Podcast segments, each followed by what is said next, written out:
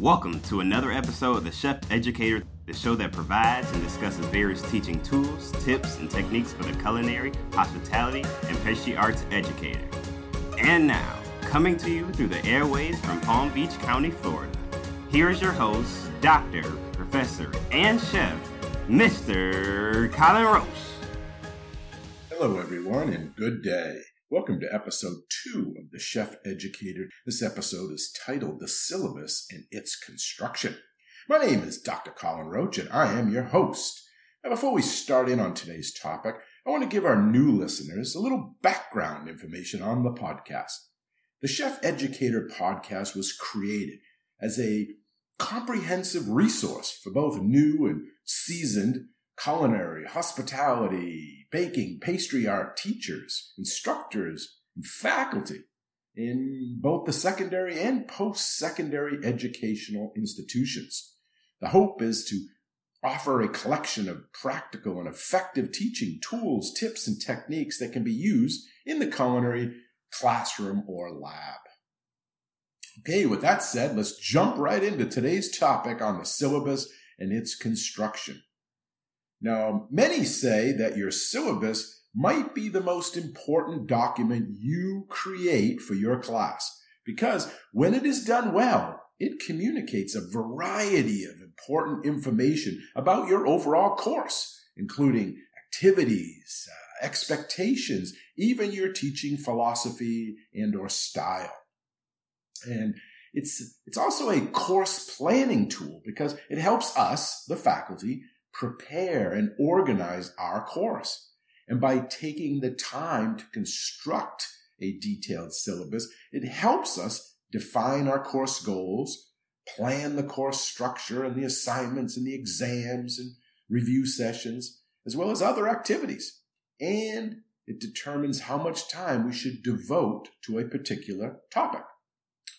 Now, our course syllabus also in addition, communicates to our students a description of the course, including the topics that will be covered, the assignments that will be given, and even the assessments that will be used that the students will be responsible for. So basically, it's a, a clear source for policies and expectations. I once heard the syllabus described as a general snapshot of a teacher's vision of the educational experiences that they wish to share with their students through the activities in a course. That's pretty cool. I like that vision part because that's necessarily going to come through. It's just what we think is going to happen, what we hope is going to happen. And then, as you'll see in a future podcast, we talk about lesson plans. You know, sometimes it doesn't come true and we have to make, you know, changes mid stride, but, you know, at least it's our vision or our plan up front. So, what are the key functions or, or the components of a syllabus? Well, it has several functions. The first function is to invite students to our courses by informing them of the objectives of the course and by providing a sense of what the course will be like. The syllabus introduces me, you, us, the instructor, to the students, as well as introduces the subject, the course goals, the expectations. Basically, it's like a little mini orientation to the course. Think of the syllabus as a prospectus that answers the big question on the minds of many students on that first day of class. That is, why should I take this course? We want, as instructors, our syllabus to communicate to students a clear idea of what the course content is, our approach to teaching the course and the material, and what the student can expect to do and to learn if they complete the course requirements. And our syllabus should also stimulate interest in the course topic by indicating why the topic is important or intriguing. Now, the second function is to document expectations for assignments and grade allocation. The syllabus is, to some degree, a type of contract between the instructor and the student in that it sets out course requirements and policies regarding grading, uh, academic integrity, student conduct, attendance, late work, all kinds of other issues, all laid out in there. And it is for this reason that students are responsible for reading and understanding the syllabus, which goes into effect on the first class meeting and it carries all the way through until the final grade is assigned. The third function is to provide a guiding reference or resource that students and others for that matter, such as instructional staff or administration, can refer to for logistical information, such as the schedule for the course, uh, our office hours, as well as the rationale for the pedagogy we use and the course content we have chosen. It serves as a written guide of our classroom policies, our course assignments, the requirements, even our grading breakdown. And this is all great because students can then refer back to the syllabus throughout the course to get this logistical information. You know, they want to, maybe they need to know the course name and number, prerequisites, our name. They forget, you know, the instructor's name, our contact information. Also, they can see due dates, exam times, course policies. Everything's already in there for them. And on any given syllabus, you can find similar standard information, like boilerplate. You know, it's there. And here are some of the main categories or, or kind of general sections which can be found or, or are given on any syllabus. First is going to be basic information. That's like, you know, our name, our contact information, office hours, title of the course, location, maybe the times it meets. Then it's going to have, usually right below that, the course description. And this is going to tell about the course overview, um, maybe some prerequisites, what the student learning objectives are, uh, what they're basically going to gain or take away from the course.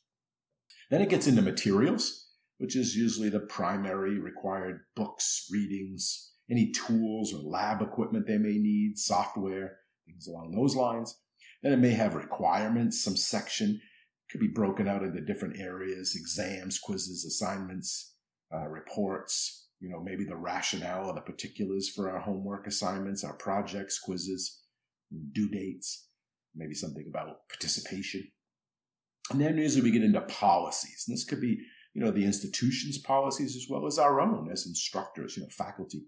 That would be grading procedures, attendance, class participation, what happens if someone misses an exam, late policies, uh, maybe something about academic honesty, all of that would be in there you know and, and, this defines the students responsibilities for successful coursework and it helps the students assess their readiness for the course. It also helps set the tone for the course. Then usually lastly is some type of schedule you know a tentative calendar of events of topics of the exams uh, maybe the last day when you should withdraw from the course things along those lines now, usually faculty members are provided with a course syllabus template or, or a shell that includes you know, standardized policies and institutional information. And then instructors then add their own uh, kind of course specific information to that template uh, to create their actual class syllabus. Now, although the form, content, requirements may vary widely by discipline or by department by course or even instructor, there are basic common components that are usually included on every syllabus. So now let's talk about, I want to get into the specifics here a little bit. So number one is right up at the top is the heading and contact information. And at minimum, this would include course title and number, uh, when and where the class meets, your name, instructor's name, contact information, office hours, etc. In addition, uh, indicates how the student should contact you, maybe whether by email, by phone, for example, as well as when and how students can expect a reply to your electronic information. You know, usually it's like within 24 hours. Uh, it should include the times, the days, the location of your office hours, and whether you're willing to meet with students outside of scheduled office hours. Like mine, I always put the actual office hours and then by appointment. Number two would be prerequisites. If there is prerequisites for the course, be sure to state what they are and what the students should already know, be able to do, so potential students can assess their readiness for your course. The third area is usually gets into the course description. This is the big chunk, you know. This describes the course. It actually needs to be the same as what was published in the course catalog for that year. So they should match up. That's what accreditors usually look for and stuff. It's one of the one of the things. This description should be, you know, consistent what appears in the course listings, but it may be even more detailed. You know, it may provide a more of a clearer idea of the specific course topics and its significance. But it should explain or describe the basic content of the course, what makes it important or interesting, maybe even how the course fits into the context of the discipline. It may also include information of what the course is. Is it a lab? Is it a studio? Is it discussion based, seminar? Is it maybe writing intensive, multidisciplinary? Uh, you may also put in there some particular pedagogical strategies that are required, like maybe group work, field work, labs. You know, that could be in part of that course description. Then usually we get into the number four, required textbooks and material. And here we want to include complete citations for required textbooks and for any recommended books as well. You know, be clear about which books are required and which are optional. Information about each text should include the title, author, edition, publisher, where it can be purchased. Um, we may even want to tell in there why these books and materials were chosen, how we expect them to be used, like you know, reference only, or if they need to bring them every day to class.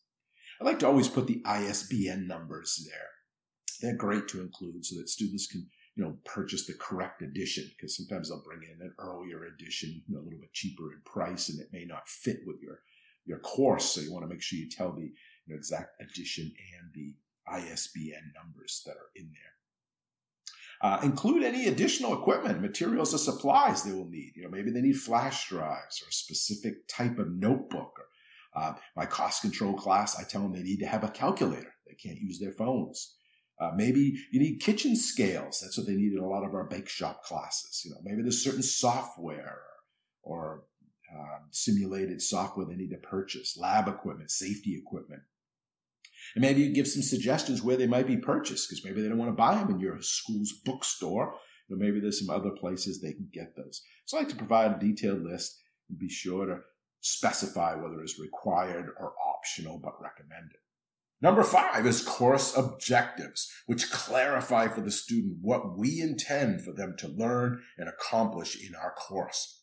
Telling students right up front what we expect of, what we expect them to learn, be able to do by the end of the course helps them know how to study for our courses. Lets them know what to expect, what is required. As you know, objectives tell what students should be able to do by the end of our course.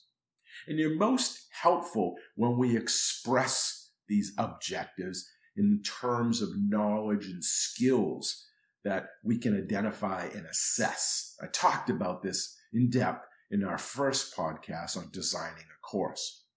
You know, for example, the ability to recognize, differentiate, apply, or produce is much more easily for us as assessors to identify than say something like, oh, the ability to appreciate or understand. So we want these objectives to be specific, measurable, you know, observable in regarding students' behavior. And we know why we have objectives because they provide direction to our instruction. They provide guidelines for our assessment and they convey instructional intent to others. So an objective is a description of a performance that we want learners to be able to exhibit before we consider them competent. So it's an intended result of instruction rather than the process of instruction itself. And again, the strongest syllabi, as noted in episode one of our podcast, which was titled Designing a Course, are built on a solid foundation of course design. And in that episode, we learned that the instructor first chooses learning goals that are appropriate for the level of the class and the students in it. These are goals that can be achieved in one semester and that are rooted in the discipline. And after we select the learning goals for the class, we can then decide how to measure whether students have achieved those goals and then decide what learning experiences in and outside of the class will help the students practice what they should learn. So course objectives are another way of saying learning goals learning objectives, and they should describe what students should know or be able to do at the end of the course that they couldn't do before. In other words, they should be about student performance. It's what the student will do, not what the teacher will do. Okay, I want to take a quick pause here at this halfway point in the show to recognize our sponsor, the Colony Hotel, with locations in Kennebunkport, Maine and Delray Beach, Florida. With their generous support, this podcast is able to be produced and shared with all of you. So please consider their gorgeous resort properties for your next vacation. To find out more information, check out their website at www.thecolonyhotel.com. That's the colony, C O L O N Y, hotel.com. All one word. Number six is grading. Course grading is the one area I've found that creates the most anxiety for students. So therefore, I find it really, really important that this information be as complete as possible in the syllabus, including what percentages of the grade is assigned to each, you know, assessment or each course activity. So they know the breakdown right up front. So typically include that breakdown in point values or percentages and how much each assignment or test contributes to a student's final grade. And also knowing the relative importance of these requirements and assessments and assignments at the beginning helps the students budget their time. They know what they're going to put the most emphasis into. So we want to explain the grading scale, indicating the weight of each component. What is the homework worth? What is papers worth? Quizzes, exams, reports, even participation. You know, what is that worth, you know, within the course grade? And note whether any graded assignments can be dropped. Some people like to drop the lowest quiz grade and how that drop grade will affect the final grade. Indicate policies on regrades if applicable. You know, direct students to a, a rubric if you use that, which you can provide on your, you know, learning website, uh, course management site, or, you know, hand out a paper copy of the rubric. And whenever possible, the criteria for evaluation should also uh, include, you know, what kind of exams will be given. Uh, will the exams test memory, understanding, applying of knowledge? Um, are the mechanics of writing including in the grading for papers and essays? You know, sometimes it's a, we want it to be like an MLA or APA format. We're going to look for spelling and grammar. Other times it's more of a free writing, like a journal. So we don't want them to get stuck on those mechanics. We want them just to write and really deep, deep, dive deep into, you know, that content. You should also put down, you know, is there a penalty for late work? You know, is it necessary for students to show their work when they solve problems? Uh, is credit given for you know, uh, a, a, good approach, even though they may have got the answer wrong, but they kind of had a good answer to it. You know, so all of those things are very helpful for the students. And I'm going to talk much more in detail about grading, evaluation, you know, in a future podcast. So stay tuned for that. Number seven will be your course expectations. What approaches will we be using in the class? You know, we're going to use lectures, discussions, group work, and why have we chosen these approaches? I think providing students with a clear understanding of their role in the classroom helps prevent later, you know, problems later on and misunderstandings. Put those course expectations right up front overtly. Are students expected to attend all class sessions? Will there um, will this be part of their grade? Are they expected to participate actively in class? If so, what do we consider active participation? You know, another expectation maybe is it important that all assignments are handed in on time? What will happen if they aren't? Is it important to keep up on the reading on a daily basis? Or is it only necessary to complete the readings before the exam?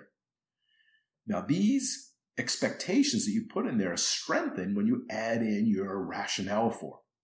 You know, for example, you could state something like, uh, because our class activities are dependent on the reading in the text, you are expected to read each chapter before the topic is discussed in class.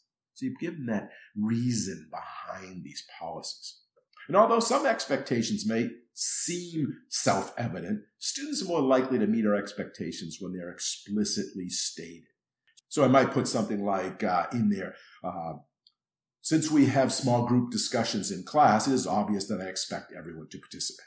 You know, put that right in there. Let them know that, oh, I didn't know it was, a, was I was supposed to do that. We might also include some information about what they can expect from us. One instructor that I know divides this section of her syllabus into different parts. She calls one student responsibilities, another one instructor responsibility, and another one our or collective responsibility. So you can even break it down so they know. And consider including a statement indicating that all interactions in class will be civil, respectful, and supportive of, a, of an inclusive learning environment for all students. Something along those lines. So they, you know, again, put it right out there. Number eight would be a course calendar or a schedule. Um, this calendar is your plan for the course. It should include the dates for assignments and assessments and projects and exams. And to maintain some flexibility, I often uh, indicate that it's a tentative schedule and subject to change. Uh, but I also let them know, assure them that they're going to receive appropriate notifications of any changes. You know, sometimes you just classes aren't as fast as you expect, or they're faster than you expect, so you have to make adjustments. But more likely here in you know Florida, we get a lot of hurricanes, but maybe you're up north, you may get some snow days, you know, weather related type things, and you have to kind of readjust mid stride. So I just put that on there so they'll know. Also, it's good to put on there the last date of withdrawal from a class in your calendar. Let them know that you know after this point, you know, it can no longer drop. You know, there's an add drop period, there's a time to drop without penalty. And include on the course schedule the dates that you're going to be covering specific topics. You know, the, the due dates for these major assignments, the date of the final exam. So they can put that in. They can plan, you know, their life, their social life, their travel, their other classes, their work schedules all around that. Maybe ask for days in advance. The more detailed the course schedule, the more useful it will be for your students. Oh, and last thing, when preparing the schedule, I always consult the, you know, the academic calendar for the school. And I like to keep in mind, you know, religious holidays um, that may not be recognized by the school as an official day off, but you know that students are not going to be there on that day. So obviously I would put a major test that day. Well, think about significant campus events like when is homecoming, when is family weekend. You know, they're probably going to be busy in those times and if it works with my calendar, I try not to again put any major assignments due or finals, midterms, things like that during these, you know, academic calendar events. So again, build in some cushion in the event the class is canceled due to weather. Number nine, additional course policies. Then there are other areas, sections, or categories that may or may not be included in your syllabus and sometimes these are labeled miscellaneous or student resources or some other name to them. But I'm going to highlight a couple of the ones that I use, or the, the more common ones. You may want to have a statement of accommodation. You know, many schools have standard language to describe accommodations for physical, medical, or learning disabilities and recommend that there's some type of official statement that's included in your syllabus telling them, you know, where they have to go, you know, as soon as a certain department and, you know, uh, make that claim and see if they can get a reasonable accommodation. Some of the other things you may want to consider would be reasonable accommodations for religious beliefs, observations, uh, conflicts due to participation in athletics. You know, our school, a lot of times I'll get emails from the coaches asking them to be an excused absence because they're going on an away game. Um, some students have interviews. You know, we have a lot of interviews on campus, so they're signed up for those interviews. So they can't be at class. So, you know, I try to accommodate that and give them some kind of makeup when, you know, when it's an official interview school sponsored. You might want to have an evaluation of the course an assessment of student learning.